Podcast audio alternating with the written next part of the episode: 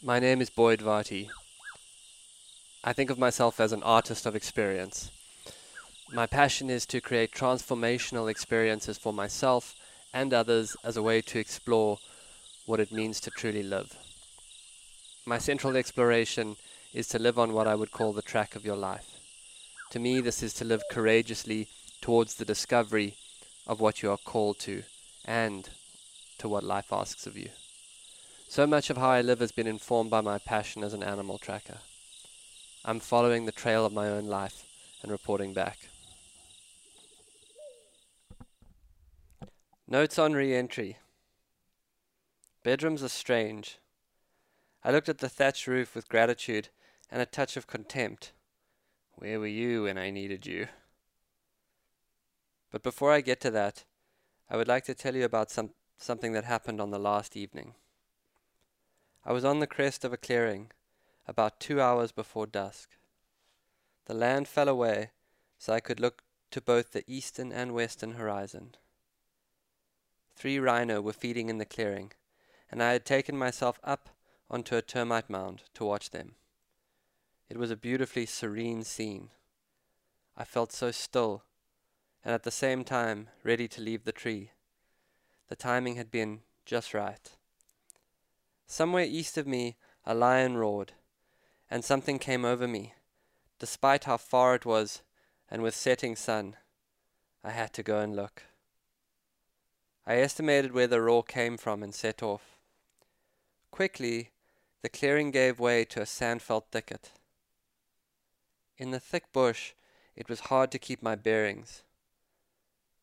I let myself stop thinking about where that lion may be, and just let my body go where it wanted.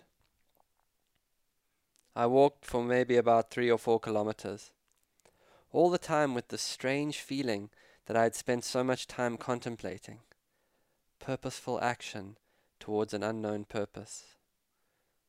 Well, in this case, I knew finding the lion was the purpose. It was more like purposeful navigation towards an unknown destination. There was no way that I could be sure where that lion had roared. Or as Renier sometimes says it, I don't know where I'm going, but I know exactly how to get there. My body was on a kind of autopilot. I'm not sure if you've ever tried to walk in a straight line through a thicket, but it takes some doing. One quickly gets subtly off course. Eventually, after some time, the sandfelt gave way to thick riverine vegetation. I remember I crossed a dry river bed, the sand crunching under my feet, and then onto a floodplain full of huge leadwoods. A little bit before sunset, I suddenly broke out of the thicket. In front of me was a thickly reeded marsh. On the edge of the marsh was a large acacia tree, and then it gave way into golden grassland. It was at this point that my body just stopped. My mind felt incredibly quiet. Something inside of me said, "This is the place." It was my last night in the magic tree. And for a time there was nothing but stillness. I stood there. I thought I had gone mad. And then, across the reed bed, in the most golden light you can imagine, a dark-maned lion rose out of the grass. I had hit him on the nose across thick terrain, walking on an inner guidance. I mean, hell, who knows, maybe I just got lucky. But I tell you, as he rose out of the grass, something in me broke and ignited at the same time. I cried. I was taken by joy. The presence, his power as he gazed at me, the dark mane and the yellow felt, the 6 weeks in the tree. Everything I was searching for was there. In a moment, it was perfectly complete, the mystic, the tracker, the lion and me. I tell you this because reintegration is so astoundingly abnormal and normal. I'm so different, and things are in some ways so the same. It's really quite hard to describe, to walk back into your life with more awareness. Some things that I was really hit by One is that South Africa and the world is still largely in lockdown. And very quickly my mind flooded with things that suddenly needed to happen for me to be happy. Things I hadn't contemplated at all in the preceding 6 weeks. I needed to be able to go where I wanted. I needed politicians to be sane. I needed my civil liberties and freedom. And it took me a little bit of time to remember that I was already happy and that lockdown is a state of mind. It was a big moment to realize that. I guess you've all already probably been through this. I was just playing catch up. Moving into my house, I really felt how living in a tree creates perspective. Literally, you live up above the world. You look down at life being lived below. It's a very reflective physical aspect that affects the way you think and see. I realize how much being up in the branches helped me review my life from a unique viewpoint. It was very literal, as I said. Also, moving back into the house, I felt how deeply connected I was to living in a living thing. And of course, we all live on a living thing, the planet. But being in the tree really helped me resensitize myself to that living life force. And I keep flashing on that old saying, something about how the tick never pulls back to see that it's living on the elephant. I showered for a long time. I had lost nearly 8 or 9 pounds. With South Africa still in lockdown, I'm integrating back into the small community that live at Londolozi. I've never really been good at decompression after a ceremony. The mistake I make is that I'm not good at stopping to integrate, but I'm not ready for the next thing. So I end up in a kind of no man's land, half integrating what's just happened and half already trying to move forward. It's the wrong way to go, and I'm doing it a little bit as we speak. Here's what's coming to me as I sit here. Because of the South African lockdown, I may not be leaving this land for the next 6 months, or really, who knows? No one can say at this stage. This is quite a scary thought, but it is what is. I'm understanding that I must use everything I just learnt to use this time wisely and with presence. I must imagine. I must attune to nature.